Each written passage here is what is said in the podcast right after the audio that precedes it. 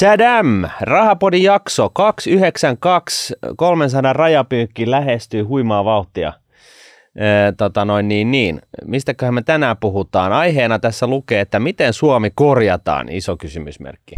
Juurikin näin, eli viime jaksossa mentiin kovaa ja korkealta ympäri maapalloa, oltiin Jenkeissä ja Euroopassa ja mitä globalisaatio tekee. Mutta tässä paineessa tämä meidän pikku Suomi, Mm. se on joutunut nyt tämmöisen inflaatiomörön mörön ahdistamaksi ja me haluttaisiin nyt tietää, että mitä me tässä voidaan tehdä ja samalla tavalla täällä Rahapori-toimistossa se meidän punainen lepakkopuhelin, sieltä on kuullut tuskan parahduksia, kun puoluetoimistolta on tullut kyselyitä, että Rahaporisedät, auttakaa meitä. Mitä tälle Suomelle voisi oikeasti tehdä? Ja totta kai me halutaan auttaa, mutta mä en tiedä onnistuuko se Martin kahdestaan. Ei se oikein meiltä onnistu. Me ollaan synkistelty niin pitkään ja kauan tässä, että tota, me on vaikea nähdä valoa tunnelin päästä. Että piti nyt sitten ottaa vähän tota, noin, kättä pidempää tähän näin. Vierastyövoimaa vai? Joo, kyllä. Eli pidemmittä, pidemmittä turhilta introilta tota noin, niin, niin tervetuloa Sanna Kurronen. Kiitos. Tosi kiva saada sut tänne. Toivottavasti sä et lähde heti juoksemaan, kun meillä on nämä urpoja introja. Mutta Vie, vielä täällä. Vielä täällä. No niin. Tota, ku- kuka sinä olet ja mistä sinä tulet? Me ollaan näin, näin tota, yleensä ollut tapana antaa vieraan ihan esitellä itsensä. Mä oon siis Sanna Kurronen ja olen ekonomisti ammatilta ja sydämeltä. Ja ää, työskentelen tällä hetkellä nyt kaksi ja puoli vuotta, eli tämmöistä aika poikkeuksellista ajat on ollut Evassa, eli elinkeinoelämän valtuuskunnassa, joka, joka on siis tämmöinen suomalainen ajatuspaja, elinkeinoelämän rahoittama. Ja ehkä itselleni niin kuin se Evan luonne ö, tulee parhaiten esiin siitä historiasta. Eli ö, Eva perustettiin 70-luvulla vastavoimaksi kommunismille. Eli ollaan sillä tavalla ideologinen, mutta, mutta se on ekonomistilla aika helppo ideologia, että, Ne. että puolustaa markkinataloutta. Niin. Mä oon tota, syntyperäinen espoolainen ja, Yes. ja, tota, No se annetaan anteeksi, joo. joo. ja, ja aikaisemmin pankkiekonomistina pitkään, että toistakymmentä vuotta eri, eri pankeissa ja, ja kolmen lapsen äiti ja eh, hyvän ruoan ystävä. No niin. Sekin saatiin sinne mukaan. Mekin ollaan hyviä ruokien ystäviä. jopa, jopa liian paljon, mutta Juu. tota, ei mennä siihen niin kuin tänään. Tota. Ei. Mä onneksi tykkään myös liikunnasta. Se auttaa. Joo, penkkiurheilu on tosi jees. Tota, meillä on paljon yhteistä.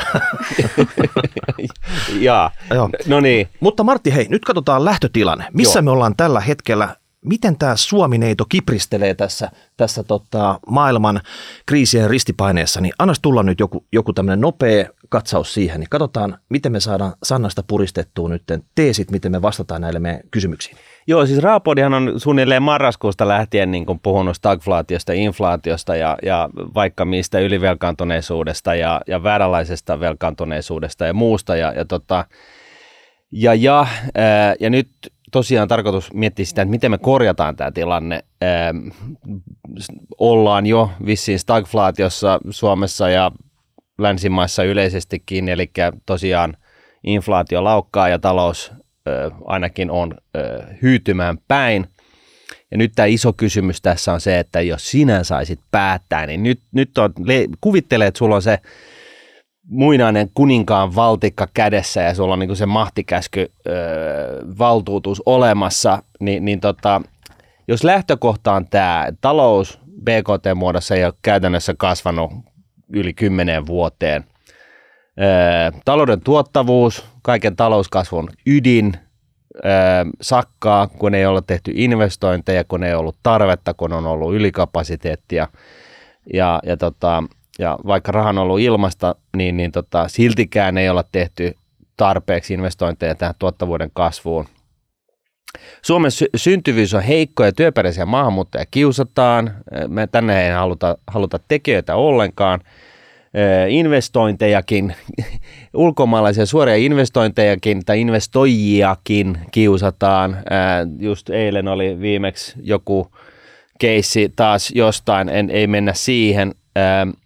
Rakenteellisia muutoksia ei ole tehty, ei täällä, ei Euroopassa, koska äm, Mario Draghin ajoilta, niin, niin kun hän meni lupaamaan, että I will do whatever it takes pitääkseni euroalueen kasassa, niin siinä samassa sitten niin lähti vähän tällainen niin kuin, ää, fiskaalipoliittinen vastuunajattelu myöskin sitten sen, sen sileän tien Kankkulan kaivoon. Julkisen talouden arkea on viime aikoina varsinkin Suomessa rahoitettu velalla, eli vähän sitä, että joka kuukausi niin kasvatetaan sitä Visa- tai Mastercard-laskua. Ja nyt sitten tässä näin pitkän nollakoron ajan jälkeen, jolloin olisi voinut ehkä tehdä investointeja tulevaisuuteen, Suomen talouden kasvuedellytyksiin, niin, niin, ja, kaikki nämähän siis jäi tekemättä, niin nyt sitten ajaudutaan tällaiseen historialliseen stagflaatiokriisiin. Ei tiedä, miten pitkän aika, aikavälin kriisi se on, mutta että jos 70-luvusta puhutaan, että se oli inflaation aikaa ja silloin inflaatio oli neljä, e, alkuvaiheessa vain 4,5 prosenttia ja nyt se on Euroopassa jo niin kuin yli kahdeksan, niin kai me nyt jonkunnäköisessä kriisissä tässä ollaan, niin mitä tehdään? Ja Martinin kuvauksen mukaan Suomi ei ole makannut letkuissa.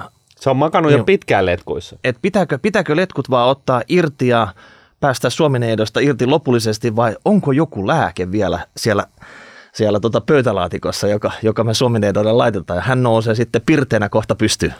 Ja siis mä, mä oon luonteelta tosi tämmöinen perusoptimisti, mutta kyllä toi Martinin esittely sai mutkin jo aika vajoamaan aika negatiivisia tunnelmia, että tottahan, ei, ei. tottahan noi kaikki on. mutta tota, mä, yritän, mä, mä, yritän, mä yritän nyt löytää. tota, ehkä tälle lyhy- lyhyellä aikavälillä, niin musta tässä on vielä tehtävissä, että okei, me voidaan sanoa, että ollaan stagflaatiossa, mutta sehän ei ole niinku mikään semmoinen selkeä yksiselitteinen, yksiselitteisesti määritelty ilmiö. Mä näkisin, että meillä on mahdollisuus vielä välttää sellainen niin pitkittyvä stagflaatio tässä.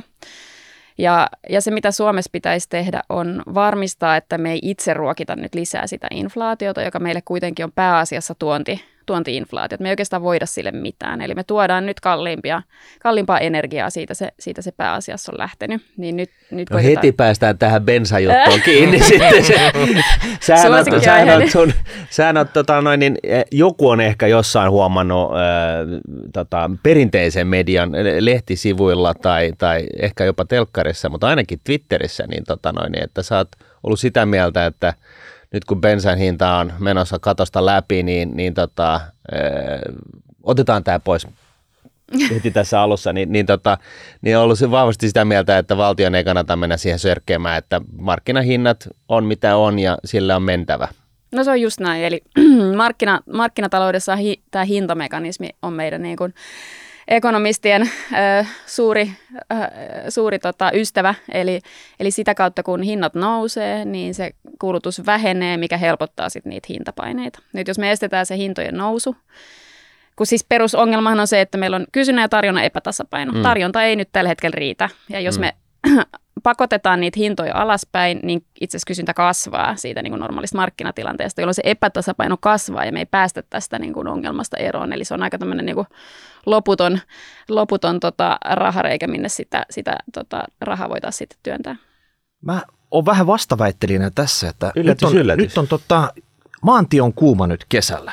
Perheet miettii, että mitä tässä tekee. Että lähteekö katsoa mummoa tuonne tota, pohjoiseen, lähteekö käymään jossain huvittelupaikoissa ja katsoa, että mitä se pumppuhinta nyt maksaa. Et jos nyt oikeasti reippaasti subventoita sitä, sanotaan vaikka 50 senttiä litra, tarkoittaa sitten, että kahdeksan litran keskikulutuksella siitä tulisi noin 8, 4 euroa sataselle sitten subventaatiota. Että jos kipastaa vaikka 100 kilsaa jonnekin ja tullaan takaisin 200 kilsaa, 8 euroa siinä tämmöisestä tota, autolla ajamisesta, niin se mahdollistaa se, että ne perheet oikeasti lähtis. Ja sitten ne kesäpaikat, mitä, missä ikinä jotain on, vaikka puuhamaat ja särkäniemet ja kaikki, niin ne olisi täynnä populaa ja raha saataisiin kiertoon. Ja se olisi tälle taloudelle tässä tilanteessa hyvä, koska nyt jos kaikki käpertyy vaan sinne kotiin kattoista Netflixiä ja ei kesällä esimerkiksi tee yhtään mitään, niin tähän sakkaa tämä talous entistä enemmän. Et vaikka se supentaatio siihen bensaan maksaa, niin se periaatteessa se mahdollistaa sen, että oikeasti tämä talous jollain tavalla tässä inflaation keskellä toimisi. Mitä olet siitä mieltä? No jos halutaan subventoida, niin kun käyttää siis yhteisiä rahoja, niin ei käytetä sitä bensan hintaan siltikään, että voidaan antaa suoria suoria tukia vaikka syrjäseuduilla asuville, joilla nämä kustannukset on noussut niin kuin eniten kohtu siinä mielessä, heillä ei ole todennäköisesti vaihtoehtoa niin kuin liikkumiseen. Tai sitten voidaan esimerkiksi ää, alentaa tuloverotusta, joka paljon, niin kuin, ää, pa- paljon tehokkaampi, paljon järkevämpi tapa alentaa johtuen siitä, että nämä, nämä tällaiset niin kuin esimerkiksi, en tiedä miten sä ajattelisit se bensan hintaa laskea, mutta että monissa maassa on vaikka laskettu alvia tai laskettu ää, bensaveroa, niin ne ei ää, usein siirry täysimääräisesti sinne mm. hintaan, vaan menee sinne jalostajamarginaaliin. Mutta jos mä saisin vappusatasen suoraan tilille, niin joka ei kuitenkaan kannusta mua käymään siellä mummon luona tai siellä Särkäniemessä, niin mä en välttämättä kävisi. Ja tarkoittaa sitä, että mä katsoisin sitä Netflixiä, mulla olisi vain satanen enemmän tilillä – ja ei tapahtuisi tätä, että oikeasti se talous voisi boomaa tässä. Että se bensa on sitä polttoainetta tässä, tässä yhtälössä ja kesä on tosi tärkeä siinä, että jos olisi vain vaikka kesän aikana tämmöinen sanotaan 2,5 kuukautta täsmäalennus 50 senttiä pumpulla, niin tota, allekirjoitetaanko me kolmistaan se tässä vai, tota, vai pistetäänkö vielä harkintaan? No siis en edelleen, mä en siis missään tapauksessa kannata, kannata ju yhteisten varojen käyt, käyttää tuota bensahinnan tukemiseen just myös siitä johtuen, että se vääristää sitä, ää, vääristää sitä kysynnän ja tarjonnan ää, viestintää. Ja sitten yksi, yksi on se, että, että jos me, meidän bensan kysyntä lisääntyy, niin sehän sataa Venäjän laariin. Että se, että se täytyy tietysti muistaa, että, että bensa on osittain kallista nyt siksi, että me emme halua ostaa sitä Venäjältä. Okay. Mun, mun, mun täytyy kysyä tähän, eli jos mä ymmärrän sua oikein nyt, niin sä, sulla on täys ymmärrys heitä kohtaan, joilla tekee tiukkaa ja jotka on vähän niin sanotusti lirissä nyt, koska niiden on pakko käyttää sitä autoa, oli se sitten työssä käymiseen tai ylipäätänsä ruokakauppaan pääsemiseen tai muuta. Et siis sulla on täysi ymmärrys siihen.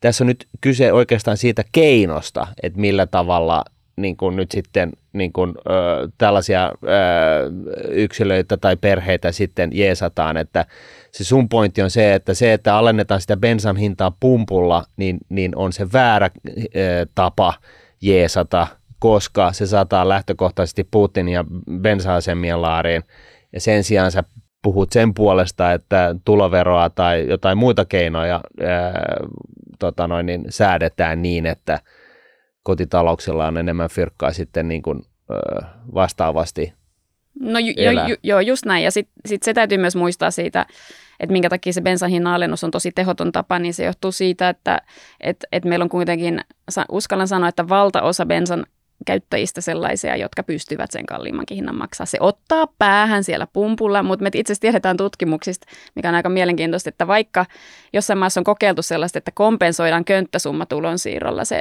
bensan noussut hinta, että annetaan jokaiselle niin kuin sen verran, mitä nyt suurin piirtein sitä se lisäkustannus on, niin annetaan niin kuin käteen kuukaudessa, vaikka nyt sanotaan 50 tai 80, niin sekään ei auta, koska se ottaa silti päähän siellä pumpulla. Että se ongelma nimenomaan, että ihmiset ei raivo tällä hetkellä siitä, että lämmityskustannukset on noussut, sähkön hinta on noussut. Itse asiassa asumisen inflaatio on pahempi kuin liikenteen inflaatio tällä mm. hetkellä. Kukaan ei raivoa siitä, vaan se on nimenomaan se mm. pumppuhinta, mikä no, ottaa mulla on siihen tar- täsmälääke siitä siinä tapauksessa. Kuulostaa siltä, että tuossa on tällainen arkipäivän toisto, että sä koko ajan katsot sitten, että no niin, nyt se on taas noussut sentillä se, se bensan hinta ja se, se niin kuin pikkuhiljaa alkaa sitten jyrppimaan jossain takaraivossa, niin, niin tota, Jeesus-teippiä siihen, niin suoraan noin, niin nyt kielletään tuota bensan hinnan julkistamiset ylipäätään ja, ja tota, menette sinne bensikselle, lyötte muovikortin sisään ja, ja tota, tankkaatte mitä tankkaatte ja tota, sayonara, sillä hyvä. Ja niin, niin kaikilla on parempi olla. Ei, tarvitse, ei mene buranaakin niin, niin paljon sitten enää kesälomia. Ja ne vaihtoehdot, tankkaat sä 20, 30, 50, 90 tai jollain muun summalla, niin poistetaan ne. Se on avoin shekki. Kun sä laitat se kortti sinne, niin Joo. se on, jos sen verran, kun sä haluat sitä bensaa, niin sieltä tulee. Eikö se melkein nykyään ole niin pakko olla avoin shekki, mitkä tota,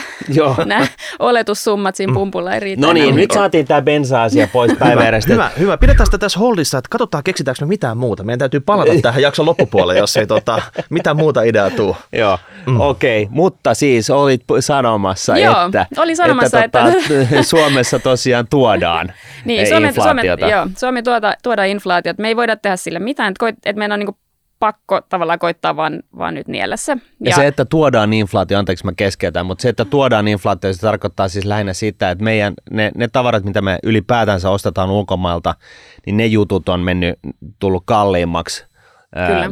eikä niin päin, että ne asiat, mitä me viedään. No itse asiassa Suomen vientihinnatkin on noussut tosi hyvin, eli mehän viedään paljon raaka-aineita ja tämmöisiä, niin kuin se, sellu menee vähän niin kuin siihen kategoriaan myös, että niissä on hinnat noussut myös hyvin, että meillä ei sinänsä tässä niin kuin vienti- ja tuontihintojen erotuksessa ole kovinkaan iso ongelma, että nyt, nyt sitten se, missä se missä tavalla kuluttajan näkökulmasta se tulee, on se, että ne energi, lähinnä energia jota kulutetaan, on kallistunut, mutta sitten esimerkiksi kotimaiset palvelut ei niinkään. Mm. Eli älä katso sitä Netflixiä kesällä, vaan, vaan niin kuin lähde tota, lähi, lähikuppilaan, ravintolaan, huvipuistoon, tämän, tyyp, tämän tyyppisiin tota, rientoihin ja, ja käytät niitä kotimaisia palveluita, niin niissä ne, se hintojen nousu ei ole itse asiassa. Okei, sinne täytyy usein mennä autolla, mutta sitten täytyy mm, turvautua vaikka kimppakyyteihin tai liikkua, liikkua täydellä autolla. Eikä Et niin koko kesän mennä ottamaan kuppia siihen lähi, lähi tota, kuppilaan sitten. Tota. Kyllä aika ranka, rankaksi Mun tulee. Mun mielestä ihan repäsevä aloite. Eikö toi ole ihan perin, perinteinen suomalainen?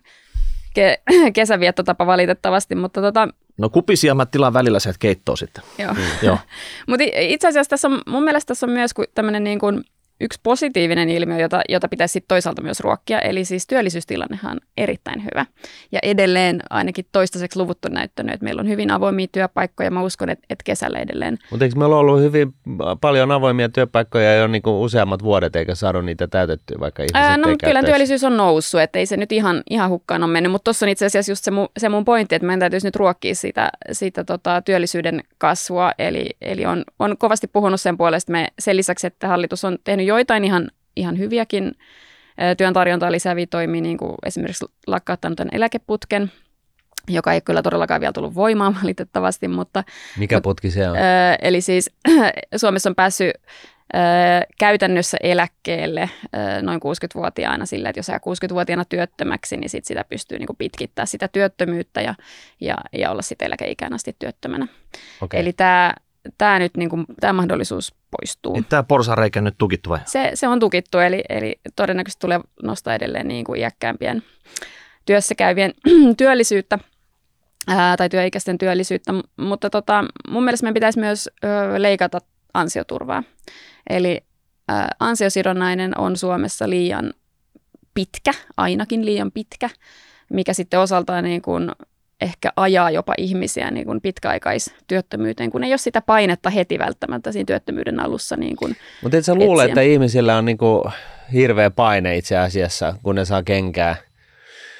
Niin tota, kun se kenkään saaminen Suomessa on sen verran suuri häpeä, niin kuin vaikka sen ei pitäisi sitä välttämättä olla, koska se voi olla ihan, ihan äh, susta riippumattomista syistä tai useimmin, useimmiten onkin, niin tota, eikö ihmisillä nyt sun e, niin kuin kuitenkin enimmäkseen on aika iso paine yrittää työllistyä saman tien mahdollisimman ASAP. On, mm, niin, no vai, vai siis ei tätä... voi sanoa, että ne olin vähän niin, niin kuin tällaisella sopivalla lomalla tässä kahden duunin välissä. Kukaan ei halua myöntää, että mä saan kenkää. Va, sitä, siis tätä ei voi sinänsä yksilötasolle mm. palauttaa. Että tavallaan mä en voi sanoa kenestäkään työttömästä, että sinä ajattelet näin tai sinä toimit näin. Ö, mutta me nähdään väestötasolla se, että jos työttömyysturva on lyhyempi, niin se nopeuttaa työllistymistä. Eli kyllä se jollain Mistä tavalla... me nähdään sellainen data, ää... jos meillä on hirveän pitkä tällainen työttömyysturva. Muista ma- muiden maiden. Mu- siis me nähdään erilaiset, niitä tutkitaan usein niin, että kun tulee työttömyysturva joku muutos, Suomessakin on tehty tämä lyhennys 500 päivästä 400 päivää ja sen vaikutuksia on, on sitten tutkittu ja näitä on niin kuin ympäri maailmaa. Tästä on erittäin vahva näyttö taloustieteessä, että no matalampi taso ja lyhyempi mm. kesto, niin no mikä se on se? Niin, niin nopeuttaa työllistymistä. Mm. Onko se niin kuin merkittävää, onko se niin kuin 5 on. prosentin sisällä? On, siis se on, se on ihan, me, kaikki, nämä tulokset on tosi tosi vahvoja, okay. tosi selkeitä ja Suomessa itse asiassa on ollut hyvinkin, hyvinkin selkeitä vaikutuksia näillä. Ja, ja me nähdään, ollaan nähty sitten myös just kun tätä eläkeputkeen alaikäraja on nostettu, niin sitä on esimerkiksi tutkittu niin, että, että ne, jotka juuri ja juuri pääsevät sen piirin, eli ovat syntyneet vaikka joulu, öö, joulukuussa edellisenä vuotena verrattuna tammikuussa syntyneet, jotka eivät enää pääse sen piiriin, niin heidän vaikka työllisyystilannettaan, niin siinä nähdään erittäin merkittävä ero. Eli tämä tämä niin kuin mahdollisuus päästä siihen pitkäaikaiseen työttömyysputkeen näillä aikaisemmin 59-vuotiailla vaikka, niin, niin se oli lisännyt merkittävästi siihen siirtymistä. Ja okay. se, va, se vaikutus näyttäisi tulevan ää, sitä kautta, että työnantajat irtisanoo herkemmin ihmisiä, joilla on mahdollisuus päästä siihen putkeen. Että tavallaan niin kuin, tämä on tämmöinen niin kuin, Sisar- kaksi, kaksiteräinen miekka, mm. että, että periaatteessa näyttää kivalta, että, että annetaan mahdollisuus iäkkäämmille työntekijöille tällaiseen, niin kuin, että heillä on parempi työttömyysturva, mutta koska heillä on parempi työttömyysturva, heidät irtisanotaan helpommin. Just näin. No oliko tähän mitään konkreettista ehdotusta tähän ansiosidonnaiseen, että miten se pitäisi nyt tämän muiden tutkimuksen perusteella järjestää uudeksi, uudelleen? No siis toki se voidaan tehdä ihan yksinkertaisia, että vaikka lyhennetään vain kestoa, että meillä 400 päivää nyt on se kesto ja se on esimerkiksi 100 päivää pidempi kuin Ruotsissa, että, että ei tässä nyt mentäisi mihinkään niin kuin, öö, tavallaan täysin toisenlaiseen filosofiaan mm. vielä sellaisista muutoksista. Niin, että ottaisi vaikka sitten 300 päivää se Suomessa. Esim- esimerkiksi. Okei, hyvä. Ensimmäinen konkreettinen tällainen poliitikolle terveiset, kun te mietitte siellä, että mitä ihmettä tälle himmelille pitäisi tehdä, niin ansiosidonnainen työttömyyskorvaus. Leikkuriin. Leikkuriin. Ja bensa-alennuksia, niinkö? Palataan siihen.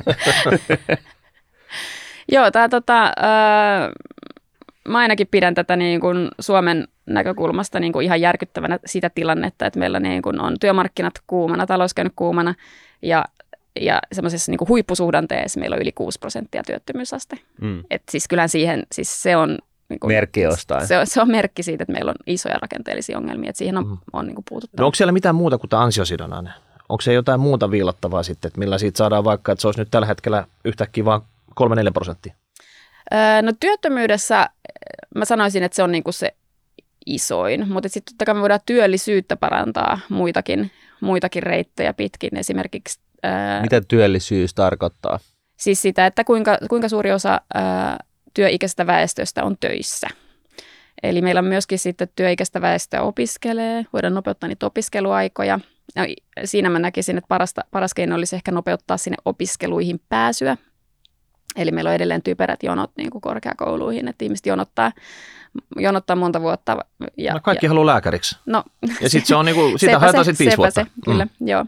Ei nyt onneksi kaikki halua lääkäri, lääkäriksi, mutta et nythän sitä on vähän, se on vähän nopeutunut, kun näitä pääsykoe, pääsykokeita on, on karsittu, ne pikkasen nopeutunut, mutta edelleen voitaisiin niinku lisätä aloituspaikkoja, jotta sitten saataisiin koulutettua nuoret. Niin, siis sellainen ajatus. Mitäs jos me lisättäisiin aloituspaikkoja? Niin jossain muissa maissahan käytännössä kaikki pääsee sisään ja sitten katsotaan eka vuoden jälkeen, että kuka sanoi jotain aikaa. Ja niin, kuka oikeasti jos, ulos? Niin, kuka ei ole sanonut aikaa, että ne lähti ihan niin kuin viihteelle se, se homma siellä, niin niitä tiputellaan sieltä. Olisiko joku tämän tyyppinen järjestelmä Suomeen parempi? Mm, siis mä en, mä en ole sillä tavalla niin kuin perehtynyt näihin erilaisiin järjestelmiin, mutta et, et, et se joka tapauksessa Suomessa on niin kuin edelleen ongelma, että et sinne opiskeluihin on vaikea päästä. Ja, ja tota, Ehkä se, minkälaisessa illuusiossa me eletään, on se, että suomalaiset on jotenkin poikkeuksellisen koulutettua kansaa, koska me ollaan oltu aikaisemmin, mutta mut mikä on niin järkyttävä tieto, että 70-luvun lopulla syntyneet on Suomessa jäänyt kaikkein koulutetuimmaksi ikäluokaksi. Eli nuo, nuoremmat, me 80-luvulla mm. syntyneet, olemme jo vähemmän koulutettuja.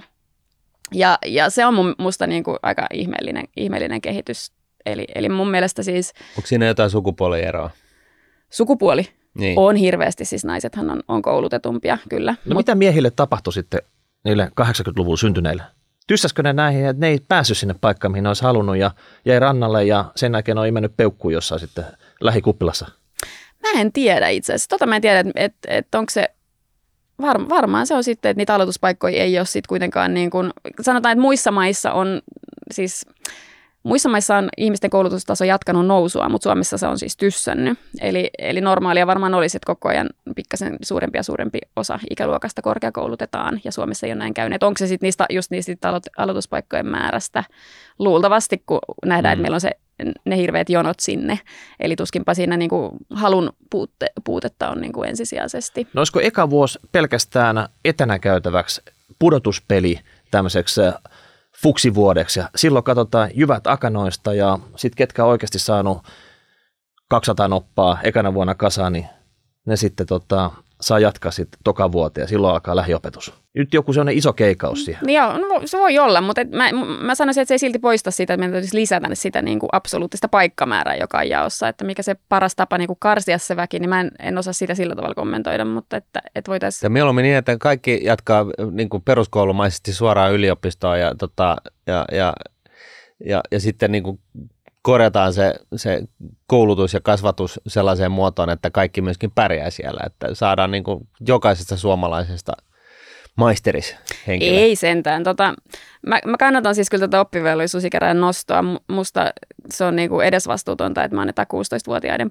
pudota kelkasta, että kannatan kyllä sitä, mutta ei missään tapauksessa niin, että kaikkien täytyisi korkeakoulu käydä, vaan enemmän sitten, että myöskin lisätään esimerkiksi oppisopimuskoulutustyyppisiä ratkaisuja, että ihmiset voi työssä, mm.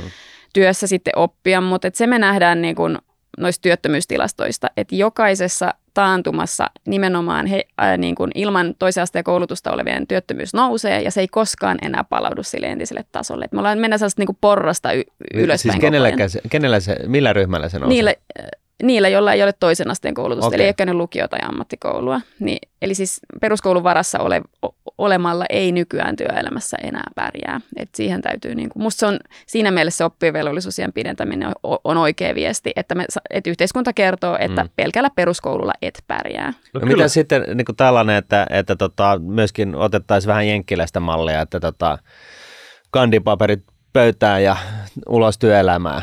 Ja no, sitten takaisin mm, kiertää maisteria ottaa sitten myöhemmin, jos haluaa. Musta tuossa voisi olla idea ja jopa, jopa siitä näkökulmasta, että voitaisiin tehdä esimerkiksi maisteriopinnot maksulliseksi tai jollain tavalla niin kuin,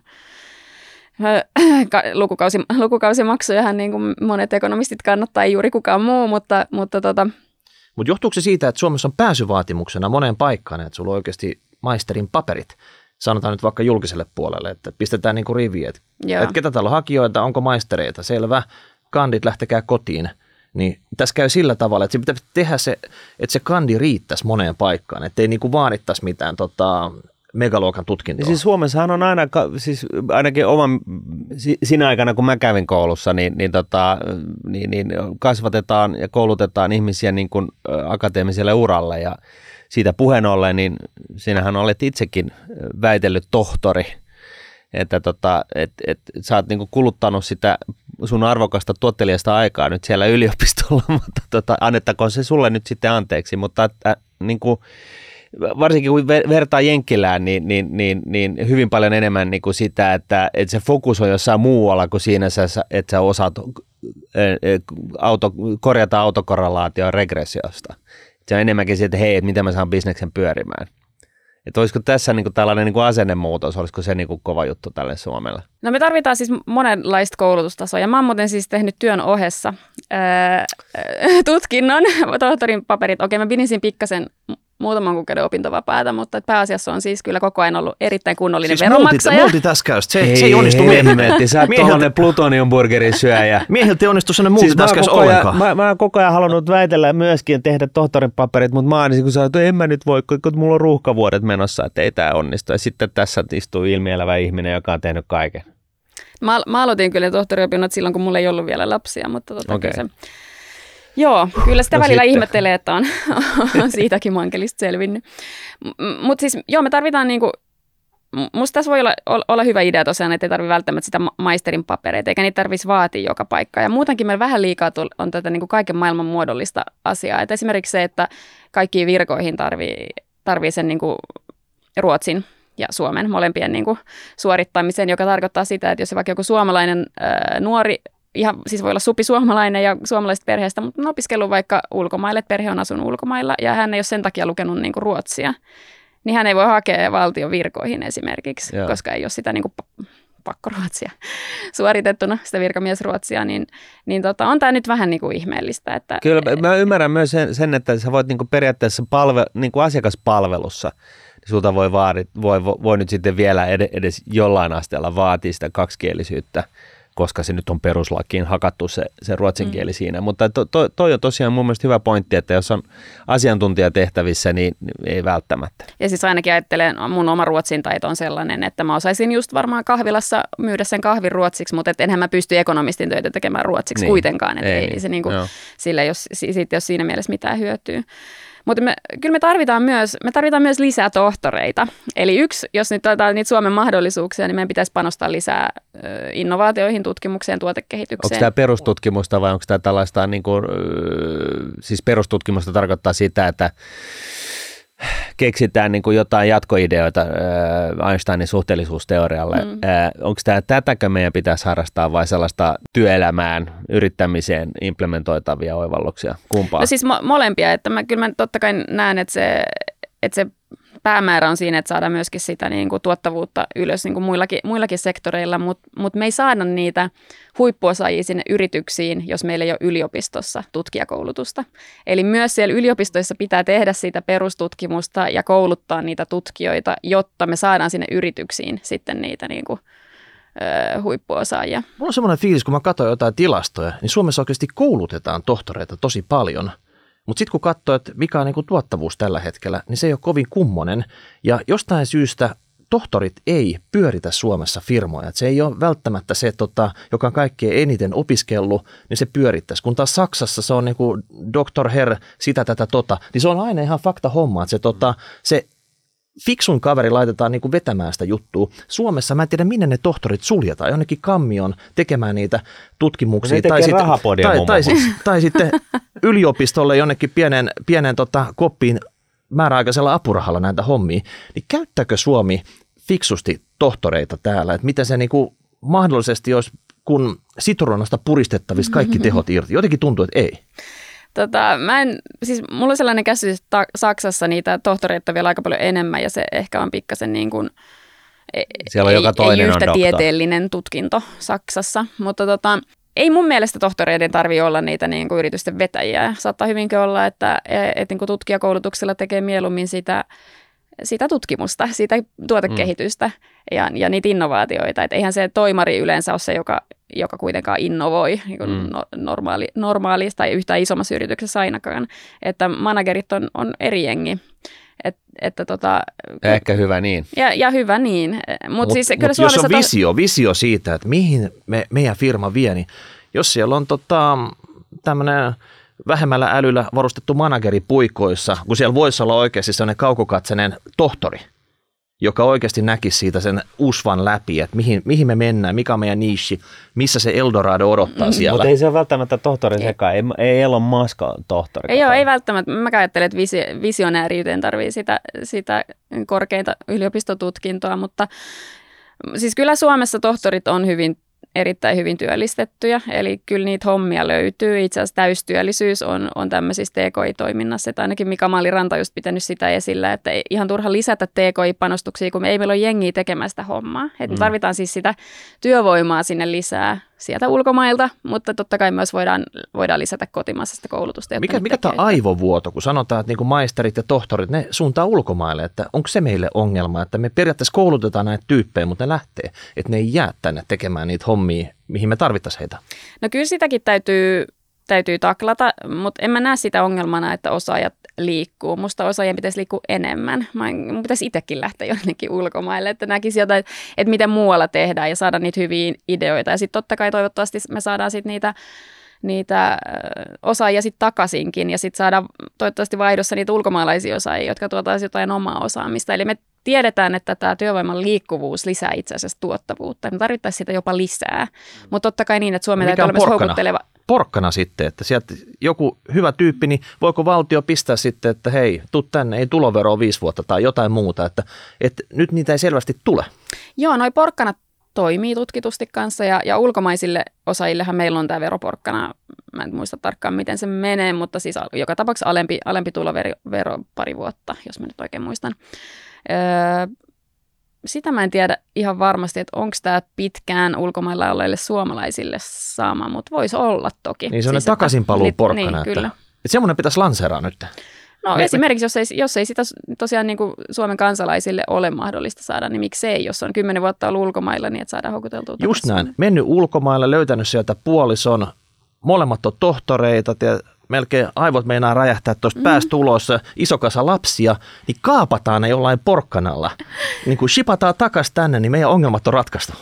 No, no ei se ainakaan ha- haittaa. Ei se haittaa tekisi, joo, kyllä. Se olisi ihan, ihan hyvä, mutta ehkä ei puhuta niin kuin mistään kuitenkaan ihan, ihan valtavasta määrästä ihmisiä. Mutta toki tuon tason ihmiset saattaa olla aivan valtavan tuottavia. Mm. Että kyllä se, se on ihan, ihan jär, järkevä idea, että kyllähän me ei olla, ei olla oikein houkutteleva paikka ulkomaisille osaajille, mutta monet myös suomalaiset ulkomailla opiskeleet ja töitä tehneet, niin näkee, että on vähän, että on vaikea palata. Että me ollaan kuitenkin vielä aika sisäänpäin lämpenevää mm. No mitäs to, tässä nyt selvästikin, että ulkomaisille voidaan antaa porkkana, mutta sotiiko tämä nyt tämmöistä kansakunnan yhtenäisyyttä vastaan siinä, että suomalaisille, jotka oikeasti palaisi, niin annettaisiin se porkkana?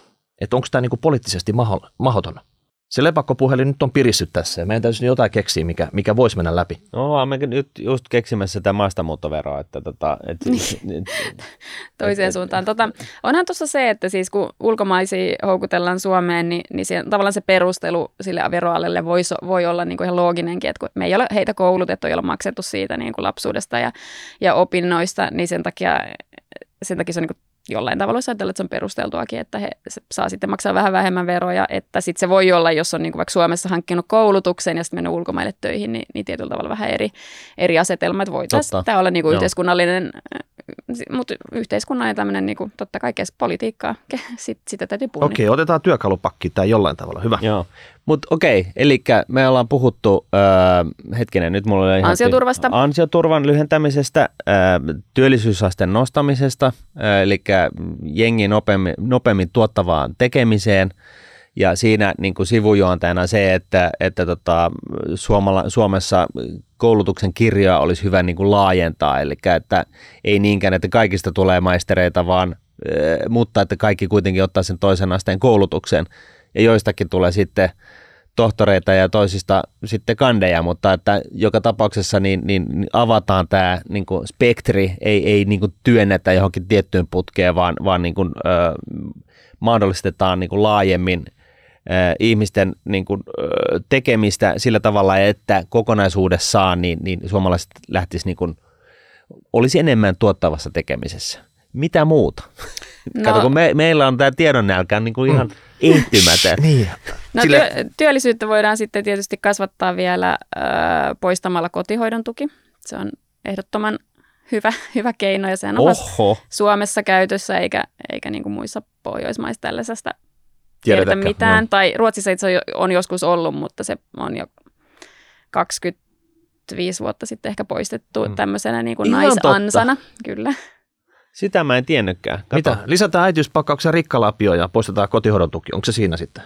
No siis nythän tämä, tämä nykyinen hallitus on pidentänyt vanhempainvapaita, eli näitä ansio, ansiosidonnaisia vanhempainvapaita, niin että kun aikaisemmin se oli alle vuoden, niin onko se nyt lähes puolitoista vuotta, niin, niin vastaavasti musta voitaisiin sit poistaa, se, poistaa tosiaan se kotihoidon tuki, että kyllä, kyllä Joka on sitten vielä sen päälle. No, mitä Joka on sitten vielä puolitoista vuotta lisää tämä, siihen. Olisiko, mutta tässä on myös riski. Olisiko tämä viimeinen naula tähän syntyvyysarkkuun? No, en mä kyllä tiedä oikeasti. Mietin nyt, että niin kuin molemmat vanhemmat saa yhteensä olla puolitoista vuotta veke duunissa jossain, jossain Lontoossa, niin se on kaksi viikkoa ja sitten ne laitetaan johonkin, johonkin tota, Matrix-tyyppiseen niin kuin kasvattamoon. Niin kuin. Siitä ei ole kauheasti näyttöä, että nämä vaikuttaisi niin kuin syntyvyyteen nämä, nämä tota, etuuksien kestot eikä tasotkaan. Et se on mm. oikeastaan aika yllättävää, mutta et, tai no en mä tiedä, onko se yllättävää, että et hankkiiko ihmiset nyt sen takia, haluaako, haluaako sen takia lapsen, että onko joku mm. vanhempain tukikuukauden pidempi tai lyhyempi.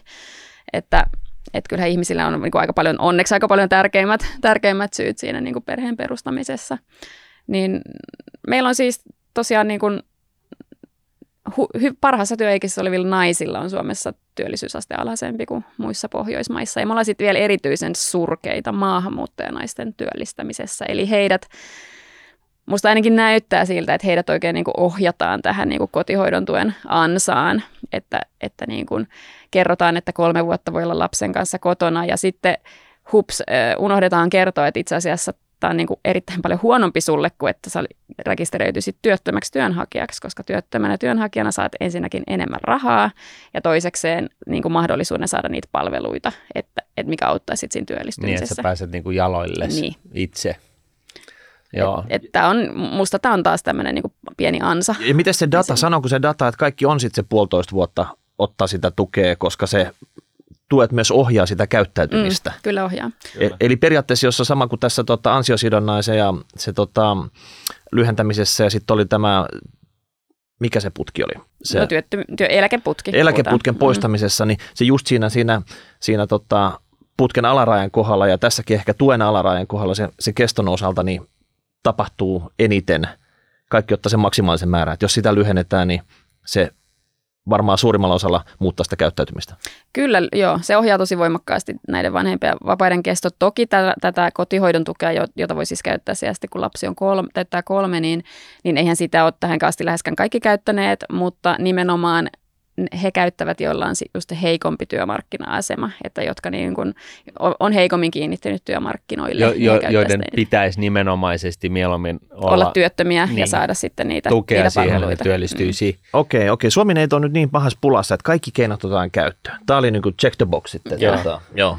Ja, ja mitäs nyt sitten vielä se, että kun meillä kuitenkin on niitä työttömiä, se puhut, puhuttiin siitä niin ansiotuesta, mutta, mutta tota, onko ne tässä niin muita tällaisia rakenteellisia ongelmia, että kun on, mitä niitä on, pari sataa, 300 000 duunia niin tälläkin hetkellä hakusessa ja yhtä paljon työttömiä, niin, niin kuin, mikä tässä tämä kohtaanto, miksi tämä ei niin kuin toimi? Eli onko se vain yksinkertaisesti niin, että haetaan – haetaan insinöörejä ja tarjolla on pelkkiä lääkäreitä, vai miten päin tämä menee? Öö, ei, ainakaan se ei ole pahentunut. Että just tuli Pellervon taloustutkimus julkaisi tämmöisen Akavan teettämän selvityksen, niin, niin ainakaan nämä niin kuin ammatillinen ja alueellinen kohtaanto-ongelma ei ole pahentunut. Eli ei ole sitä, että meillä olisi tietyillä alueilla tai tietyissä ammateissa vaan niitä avoimia työpaikkoja, vaan itse asiassa, itse asiassa on parantunut se, se tilanne. Eli näyttää nimenomaan siltä, että on jonkinlaisia ennemminkin kannustin ongelmia siinä, että minkä takia työ, työntekijät ja työpaikat ei kohtaa. Toki toinen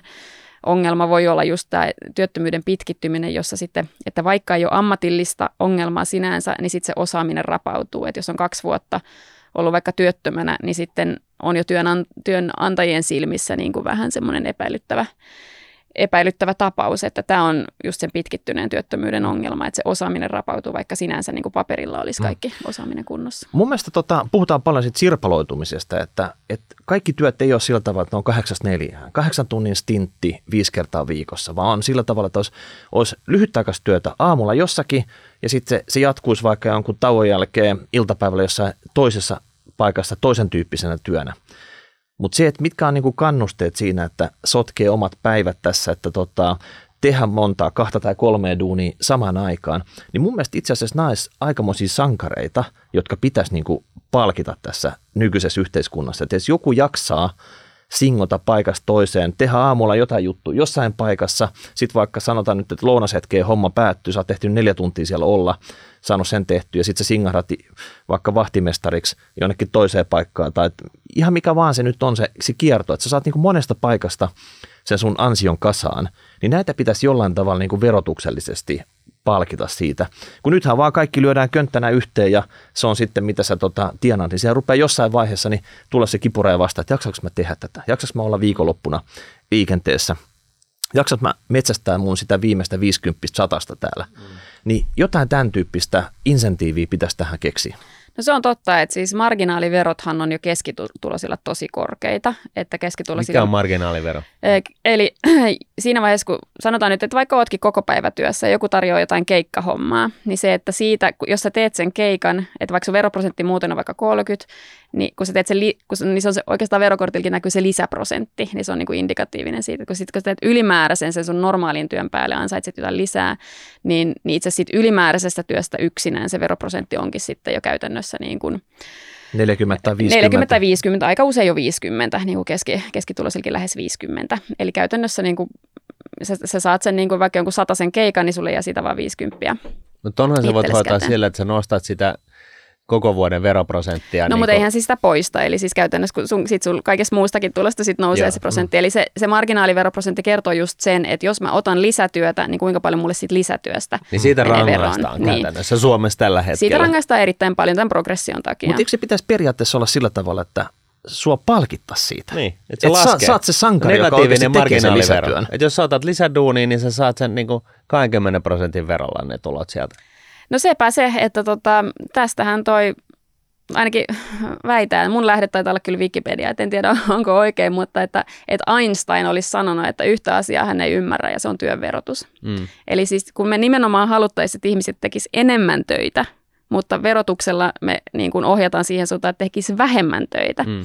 Eli vaikka omassa tässä viiteryhmässä, niin tällaiset pikkulapsiperheen äidit hän aika usein tekee esimerkiksi niin, että siirtää täyden työajan 80 prosenttiin. Sen mm. takia, että se arjen pyörittäminen on niin kuin oikeasti aika vaativaa, jos ei ole mitään vaikka isovanhempia tai ei ole mahdollisuutta ottaa siivoussapua tai muuta.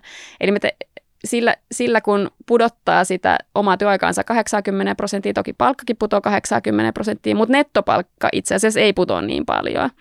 Eli ja tässä takia... on toisaalta sellainen vinkki, älä ikinä, älä ikinä koskaan kukaan, isä tai äiti tai mikä tahansa, älä ikinä mene tuohon loukkuun, että sä sanot, että sä teet 80 prosentin duunia, koska sä käytännössä teet sen saman 120 prosenttia, mitä sä teet aikaisemmin, mutta sä saat vaan huonompaa palkkaa. Just näin, mm. kyllä. Et, et siis niinku, mm. never ever, et trust me. Eh, toi, oli, toi oli hyvä, tossa mä tykkäsin. Joo, joo. no niin. No niin, mm.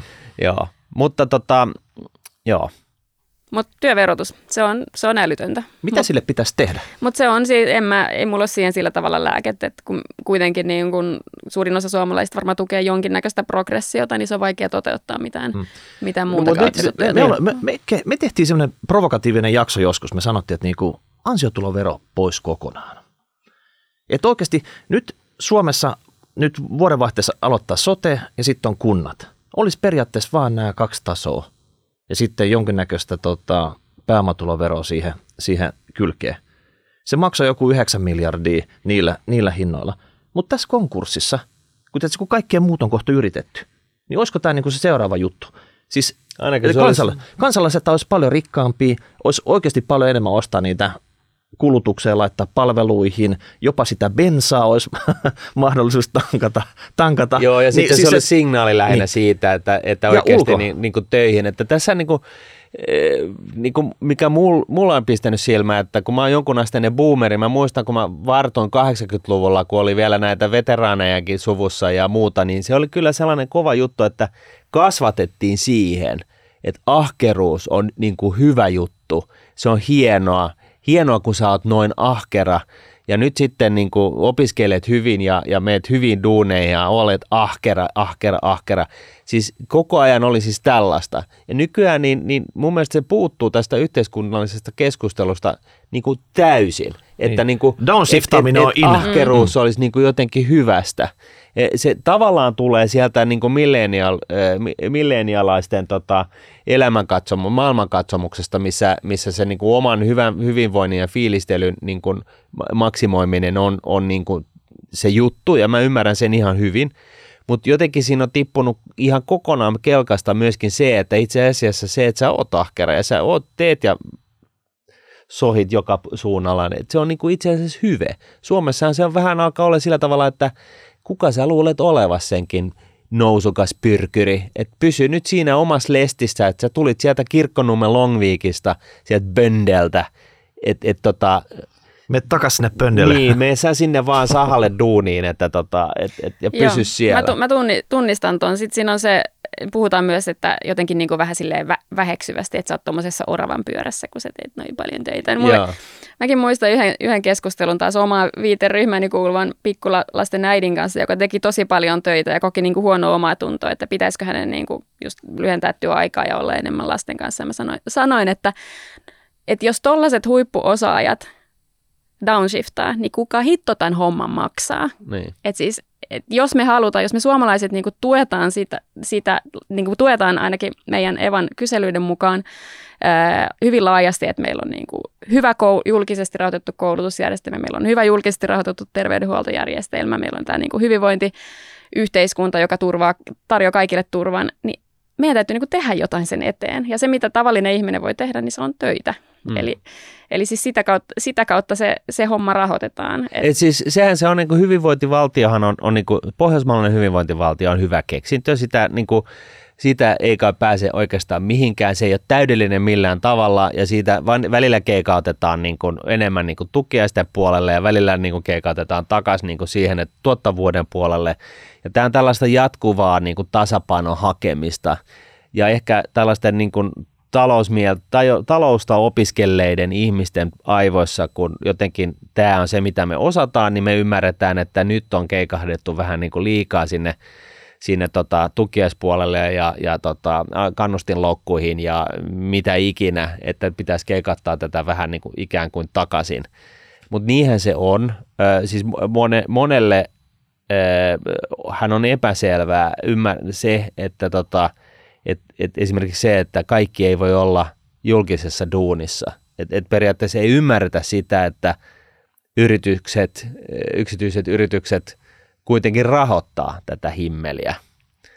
Mä tiedän, että sieltä, sieltä Ruotsinkin päästä tulee yksi suome, suomalainen nimeltä mainitsematon ekonomisti pitkin Twitter-lankoja, kun tästä käydään keskustelua. Hän on asiaa tutkinut, mutta siis – kuitenkin näin, että tota, kyllähän me tiedetään, miten Neuvostoliitto toimi, että tota, se ei vaan toimi. Että pitää Miten, keikottaa... Olihan siellä viisivuotissuunnitelmat ja kaikki. Niin oli joo. Mm. Mutta hei, mennään asia eteenpäin. Mä tiedän, että sulla on vielä 28 eri kohtaa, millä tavalla korjataan Finland, niin, niin tota, Suomi-Finland, niin, niin, vai oliko? No ainakin eläkeiän nostoa pitää jatkaa, että kyllä nyt työuri pitää pidentää edelleen sieltä loppupäästä. Mä oon katsellut omaa tavoite-eläkeikääni, joka on 69,5, niin tuntuisi ihan nythän eläkeikä olla nostamassa 65 vuoteen niin kuin kolme kuukautta per vuosi, niin musta se pitäisi nostaa suoraan 67.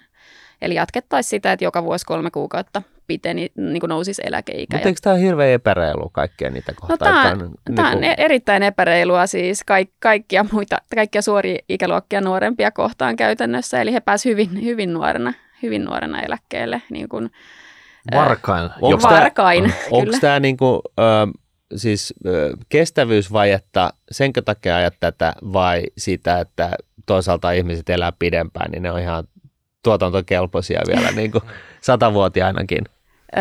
No siis meidän eläkejärjestelmä on vaan niin valtavan kallis ja meidän syntyvyys on romahtanut sitä ei niin kuin niissä... Niin ja niitä työnperäisiä maahanmuuttajia ei, ei tule. Ei, ja, ei tule, ja kuinka vaikka, vaikka niitä ei kiusattaisi, niin niitä ei tule. Niin siis niitä ei tule valta, mitään valtavia määriä. Mm. Ei me, siis kaikki kilpailee niistä osaajista maailmalla ja ei me, siis miten me saataisiin Suomesta. Me voidaan saada Suomesta joillekin aloille erittäin houkutteleva, vaikka peliala on tällä hetkellä vetää huippuosaajia ulkomailta, mutta me ei saada niin kuin, ei Suomi on, tule olemaan mikään sellainen niin kuin kaikkien tavoittelema. Et... Se voisi olla meidän mielestä, kyllä, mutta tota, ei mennä siihen niin. tällä kertaa. Mut ei, elä... ei voida luottaa siihen. Ei, no, okay, okay. Mutta tuosta eläkeiästä, sanotaan esimerkki, 60 vuotta täyttänyt, saa nyt potkut oikeasti jostain työpaikastaan, missä on ollut 35 vuotta.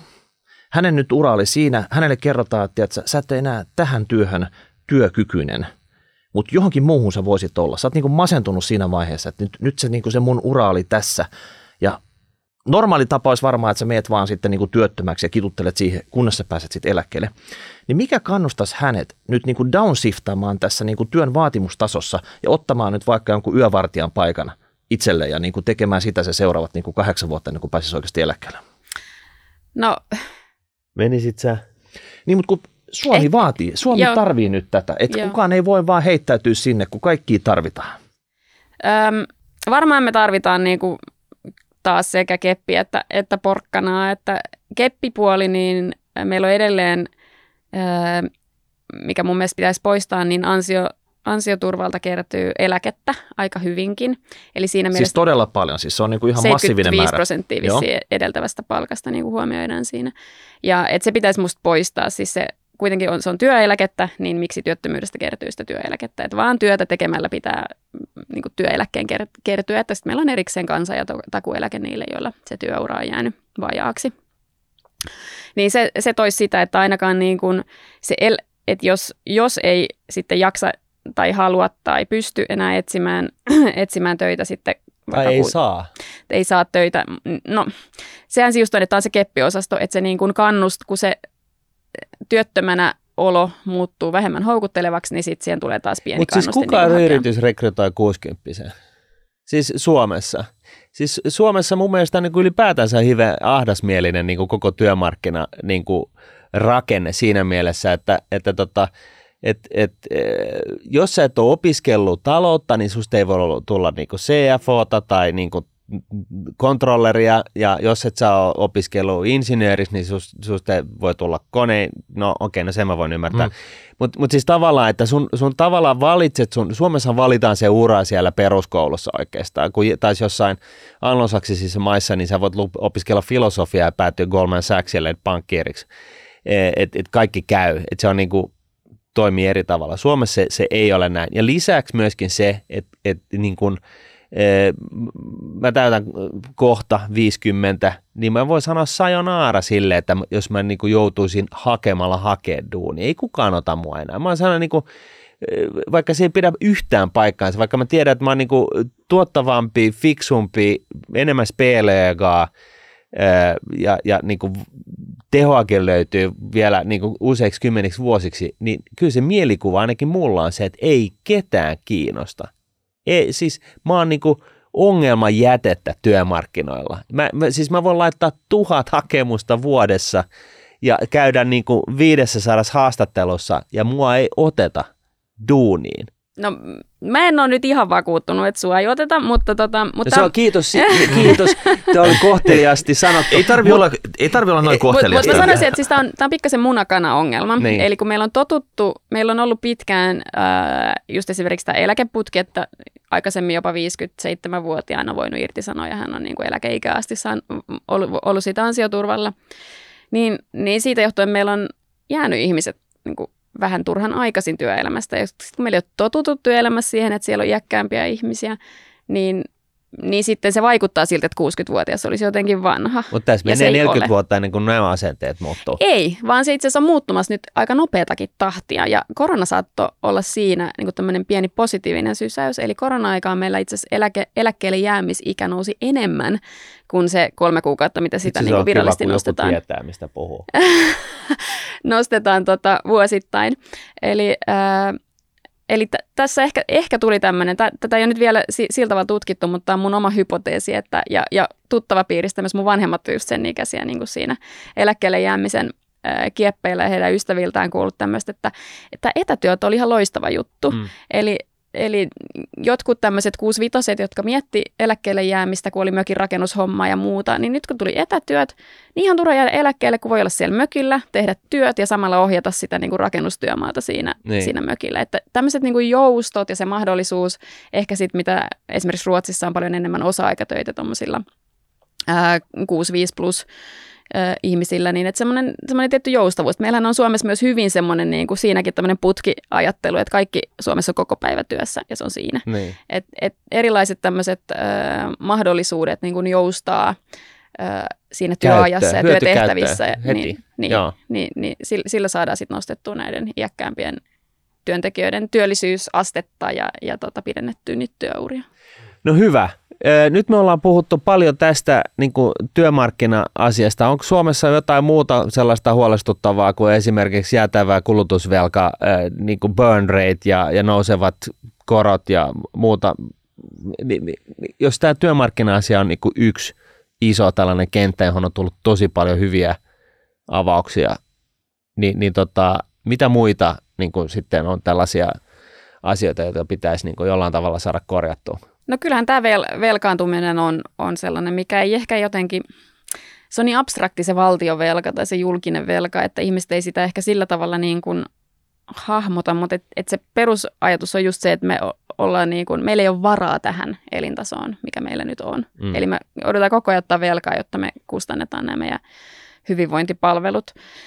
Niin, niin kyllä siinä niin kuin, No siinä on kaksi vaihtoehtoa, että joko me jatketaan tällä tiellä tai jopa pistetään lisää bensaa liekkeihin, tai sitten lähdetään sille kivulialle leikkauspolitiikan mm. linjalle. Kumpi me otetaan näistä?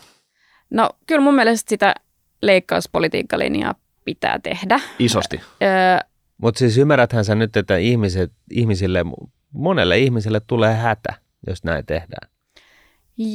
Siis totta kai tulee. Sehän, sehän tässä just on, on se niinku vaikeus ja, ja sen takia mä itse olen aloittamassa niitä leikkauksia siitä työttömyysturvasta, koska siinä on tämmöinen kahden suuntainen vaikutus, että se laskee, jos me leikataan, leikataan työttömyysturvaa, se nostaa työllisyyttä, niin se, se sama aika laskee meidän julkisia menoja, että nostaa julkisia tuloja, eli niin kuin verotuloja. Ja sen takia se on, niin kuin, vaikka se on, totta kai se on niin kuin kivuliasta niille, jotka sitten ei työllisty.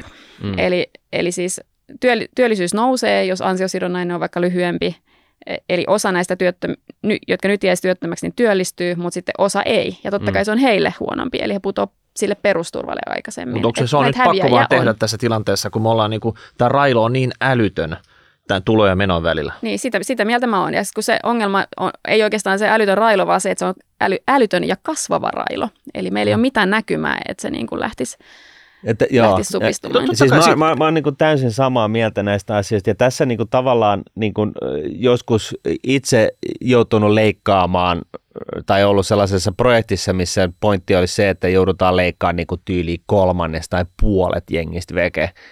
Ja, ja käynyt sellaisen moraalisen, filosofisen tutkija, tutkimuksen omassa mielessä, että miten, miten mä oikeutan tämän niin mulle hyvin vahvasti, tämä ei sitten kuitenkaan toteutunut, mut, mut, ja hyvä ehkä niin, mutta että hyvin vahvasti syntyi sellainen niin kuin, tavallaan, että se osoittava sormi, syyllistävä osoittava sormi pitää laittaa sinne, joka synnytti sellaisen tilanteen, että jengiä joutuu laittaa pihalle tai että leikkauksia joudutaan tekemään.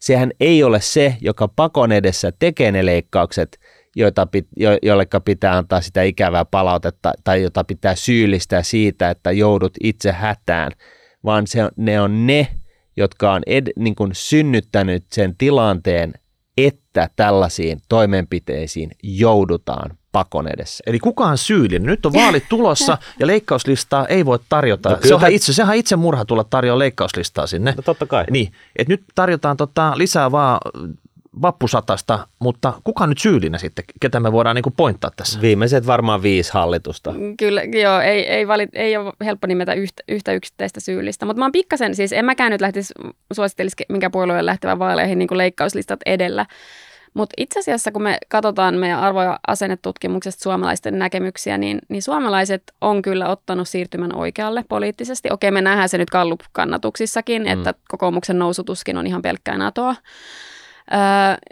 ja suomalaiset, suomalaisilla on hyvin vähän toleranssia esimerkiksi tämmöiseen niin kuin ajatukseen perustulosta tai semmoisesta, että Suomen, suomalaiset näkee, että sosiaaliturvan pitää ehdottomasti olla vastikkeellista, pitää vaatia ihmisiltä.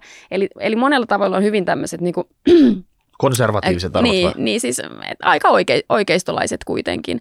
Ja mä, mä oon ollut ehkä vähän sitä mieltä, että, että esimerkiksi kokoomus, joka Suome, Suomessa kuitenkin niin kuin sit profiloituu enemmän siinä oikealla, niin, niin he voisivat olla sitä rohkeamminkin. Mä uskon, että itse suomalaisten no, eikö äänestä... Persu sitten rohkeammin sitä kokoomusta? Öö, no populisti oikeastaan on ehkä vähän eri, koska sitten just, just ehkä sitä mä tarkoitan, että, että kokoomuksen ei tarvitsisi mennä siihen, että niin kuin vaikka, vaikka persuilla, että lasketaan bensaveroa, mutta ei leikata mistään eikä, eikä lisätä veroja mm. mistään. Että kokoomuksen ei tarvitsisi mennä sellaiseen, että, meillä oli, että Suomessa olisi tilaa mun mielestä näiden, niin kuin meidän mieli, näiden kyselyiden perusteella sille, että olisi aidosti siis niin kuin avoimesti oikeistolainen. Että sitä ei tarvitse peitellä, että mm. on oikeistolainen.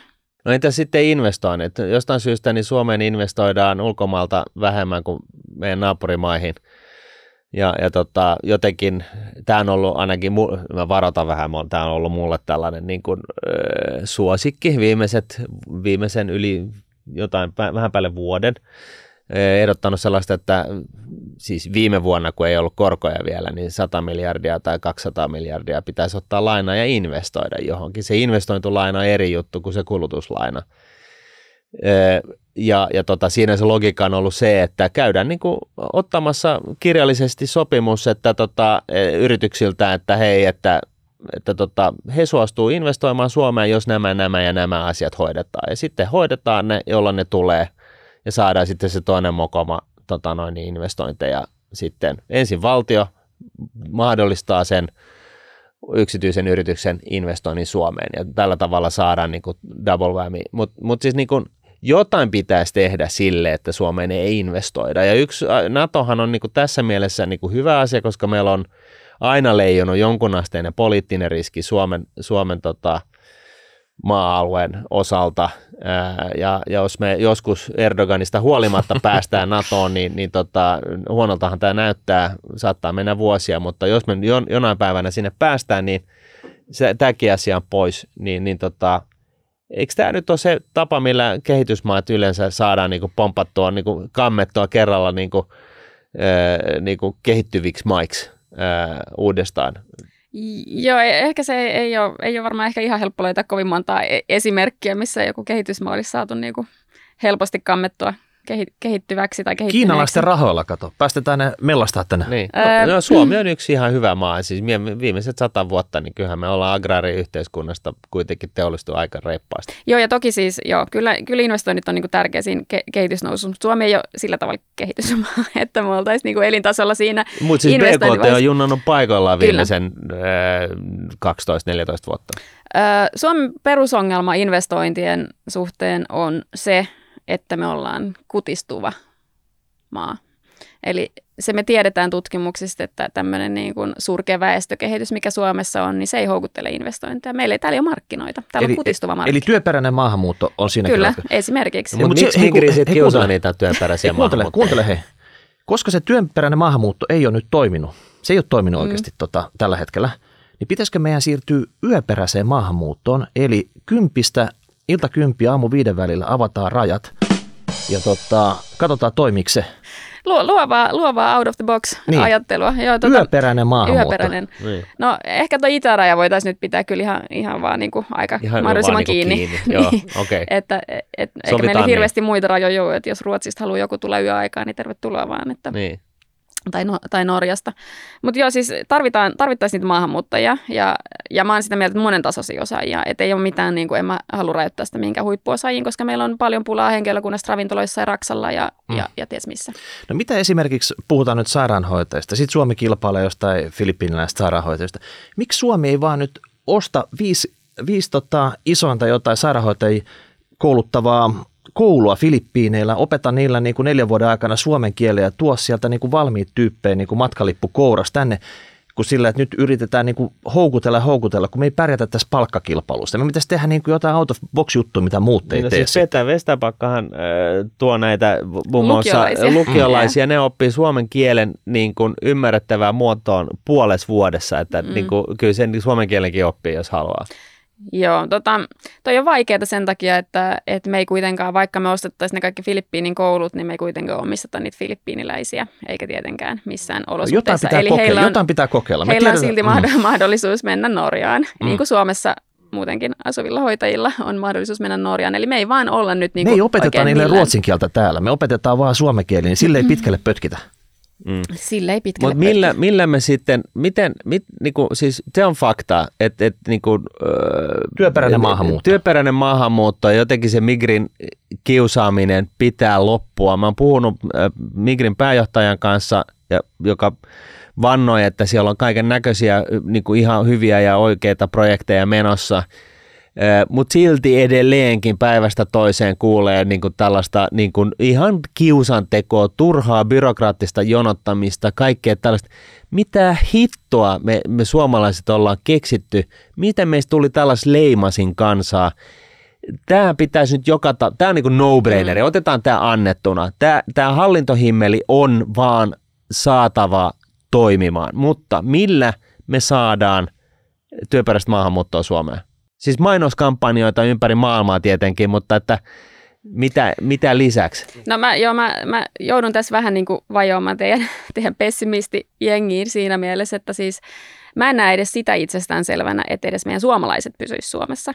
Eli siis ei ole mitään mm. takuita, että me ollaan millään tavalla edes netto plus positiivinen osaajien maahanmuutossa. Niin kuin se, että jopa siitä, siitä meidän täytyy mun mielestä lähteä liikkeelle. Ei, kun nyt sun piti olla positiivinen. Nyt mun täytyy sitten kääntää, että hei, huomaa nyt kuitenkin, että tota Suomessa, Suome, Suomen on perustettu slash, ja se on mm. ilmiö, ja tänne on saatu syntymään tällainen, niin kuin, siis Suomeen on saatu syntymään tällainen äh, startup-klusteri, joka on niin kuin maailmanlaajuisessa mittakaavassa niin kuin merkittävä jos tämä pystyttiin tekemään, niin eikö me nyt voitaisiin niin kuin, ö, pysty niin kuin rakentaa seuraava niin kuin osaamiskeskittymä niin kuin myöskin. Olkoon se sitten joku veden käsittely tai, tai tota, pienet ydinvoimalat tai kaukolämpö, os, keskit, osaamiskeskittymä tai mikä ikinä. Eikö näitä nyt voisi niinku vaan ottaa se, sama niinku henki tuolta startup-skenestä ja synnyttää tällaisia keskittymiä tänne? Joo, kyllä mä uskon, että, että se on mahdollista kuitenkin. Ja mun mielestä meillä on realistisesti mahdollista saada kahden kahdesta joukosta huippuosaajia Suomeen. Ne on opiskelijat, koska meillä on kohtuullisen hyvät yliopistot, jotka on edullisia. Esimerkiksi Aalto-yliopisto on siis kuitenkin todella houkutteleva okay. monen, monille, monin alan osaajille, todella hyvä kampus. Ja sitten toinen on perheet. Ja me ollaan perheiden houkuttelussa todella huonoja, vaikka me voitaisiin olla todella hyviä. Eli meidän pitäisi saada kuntoon se, että, että perheet saa tiedon lasten, lasten koulusta, päivähoitopaikoista, englanninkielisistä vaihtoehdoista etukäteen ennen kuin he, he tulee. Eli nythän Suomeen täytyy ensin tulla ja vasta sitten saat tietää, mikä se sinun koulusi on. Niin eihän moni lähde, niin, koska ne ymmärrä, että täältä Eikä kuitenkin tänne, saa hyvän petyt täällä, että ei Kyllä. täällä ole mitään. Tuota, niin. Kiitos. et pitäisi saada se kuntoon, että, että me ollaan perheelle hyvä. Ja sitten toinen on se puolisoiden työllistyminen, joka on Suomessa surkealla tasolla. Eli edes korkeasti koulutetut, useimmiten hän on naisia, jotka tulee puolison työn perässä, niin nämä korkeasti koulutetut maahanmuuttajanaiset eivät työllisty Suomessa. Eli nämä olisi, niin kuin, että se puolison työllistyminen ja sitten yleensä niin kuin se perheiden niin kuin koulujen, päiväkotien hoitaminen kuntoon. Ja, ja, ja totta kai ne, sitten ne byrokratia. Ja, ja sitten suomalaiset, jotka on muuttanut ulkomaille, niin porkkanalla niiden takaisin houkutteleminen. Joo, siis äh, mä luulen, että se liittyy vähän sama kuin tämä puolisoiden työllistyminen myös, että siinäkin tarvitaan sitä, että, että me Suomessa ei olla niin, niin tota sisäänpäin lämpeäviä, että me arvostetaan sitä ulkomaan kokemusta, arvostetaan niitä ulkomaisia tutkintoja, eikä niin kuin katsota, että, että vain joku suomalaisesta yliopistosta Suomea osaava valmistunut on niin kuin jotenkin pätevä meidän firmaan. Että. Niin. Kaikesta tästä, mistä sä puhut, niin nämä vaikuttaa siis ainakin mun korvaan, ja mä ymmärrän, että se ei nyt välttämättä tässä vertailussa varmasti hirveästi merkitse, mutta että tämä olisi nämähän on toimenpiteitä, mitkä olisi pitänyt istua nykyhallitukselle kuin nenäpäähän. Mm, kyllä. Että tota noin, niin, jäädään ihmettelemään sitä, että miksi tähän ei ole puututtu ja seuraava hallitus sitten toivon mukaan, niin, niin seuraavissa vaaleissa niin kuin kaikki poliitikot, jotka kuulet, kuuntelette tätä, niin tässä on teillä niin kuin, mun mielestä ihan niin kuin positiivisia – niin kuin eteenpäin pyrkiviä kannustimia sille, että miten me saadaan Suomen talous niin kuin uudelleen rokkaamaan tästä aika ikävästä kehityksestä, missä me ollaan nyt. Ja sitten se velka, velkavuori, miten me handlataan se, kun korko on jossain kahdeksas prosentissa, niin se, se on sitten Seuraavan jakson ongelma. Seuraavan jakson ongelma, koska sitä ei nyt ihan hevillä pureta. Öö, mutta tota, nyt tässä loppua kohti, niin onko sulla vielä joku viimeinen yksittäinen sellainen, mikä sulla oli mielessä, että ja sitten vielä tämä. Hampaako, hampaakolla on jäänyt joku semmoinen niin. tota, viimeinen tipsi? Sellainen quick fix, sellainen yhden lauseen juttu, joka hoitaa mm. kaikki. Vai lähdetäänkö me suoraan tästä bensapumpulle?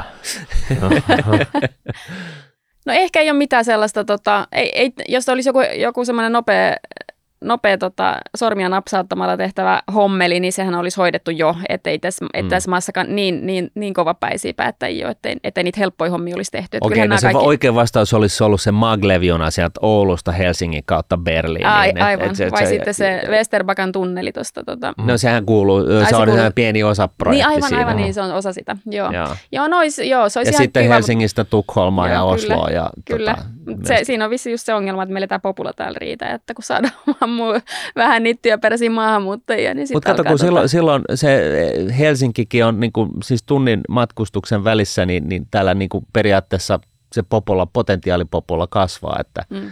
että jos tunnissa, tunnissa pääsee Kyllä. kuitenkin 600 kilometrin päähän, niin, niin tota, se alkaa jo merkitsee. Turku Mut, on osa Helsinkiä siinä vaiheessa. Mutta ehkä sellainen niin kuin positiivinen loppukaneetti, että kyllä mä uskon, että tämä, nyt EU-komissio onkin erittäin voimakkaasti puskema vihreä siirtymä, Venäjästä irtautuminen, energiamullistus, niin mä uskon, että se on Suomelle mahdollisuus. Että kyllä meillä on sitä insinööriosaamista täällä ja, ja, ja siitä pitäisi, sitä pitäisi vaan niin kuin heittää vettä myllyä, että ollaan siinä niin kuin mukana kehittämässä sitä teknologiaa, mikä mm. me tarvitaan. Siinä ehkä mä sanoisin vielä, että Suomen tämä sääntöbyrokratian pitäisi olla todella joustava, että saataisiin ne koelaitokset tehtyä Kyllä. tänne, jotta ne ison mittakaavan tehtaat sitten voitaisiin oikeasti tehdä tai mitä laitoksia tuliskaan tässä vihreästä siirtymästä. Että, niin ja sitten et, et, ei tule niin, tällaisia yllätyksiä puolen välille niin, projekteja, että hei talo pitää siirtää niin. kaksi metriä vasemmalle. Että. Et nyt pitäisi oikeasti ottaa niitä jonkinnäköisiä harppauksia siihen riskin suuntaan, että millä se oikeasti, ei tämä nyt lista on pitkä ja, mm. ja vaikea, niin ei se millään tämmöisellä tota, normaalitekemisellä tästä ei niin kuin läpi päästä. Ei, vaan pakko löytää jotain niitä harppauksia ja siihen liittyy riskiottoa, samaa, niin samaa mieltä. Hei, kiitoksia. Nyt me ollaan tämä potilas, eli Suomi-neito, niin se vähän jo värähtelee tuossa. Joo, sillä, että se on niinku- se on, pieni elomerkki on sitten. Katsotaan löydetäänkö me pulssi tästä. Tota, mutta tota, ja jotain muuta adrenaliiniin saadaan hänet elvytetty sitten Kiitoksia Sanna Kurronen vierausta tällä Rahapodissa. Nyt laitatte palautetta hashtag rahapodi, rahapodi.nuude.fi, kommentoitte tubeen, laitatte vaikka savumerkeen tai ihan mitä vaan sitten, niin katsotaan miten tämä homma tästä kehittyy eteenpäin. Tehtäviä tai tekemistä on paljon, mutta tässä on valmis lista ja tästä voi ottaa kopin ja tota, tämä kun saa maaliin, niin Suomi on pykälää parempi. Juuri näin, ja, ja tota, Twitterin erehtymättömän äh, kansan äh, innoittamana, niin todettakoon myöskin tämä, että siellä on kovasti peräänkuulutettu sitä, että ihan jokaisen, joka, jonka työpaikka on äh, Helsingin äh, suurimman graniittikiven sisässä, niin pitäisi kuunnella rahapodia. Niin jos ei muuta, niin viimeistään tässä on nyt sellainen jakso, jossa on kaikki työkalut, miten tämä homma hoidetaan mm. kuntoon työtä, porkkana ja bensaa kansalle, niin kyllä Suomi lähtee nousuun. Yes! moi moi!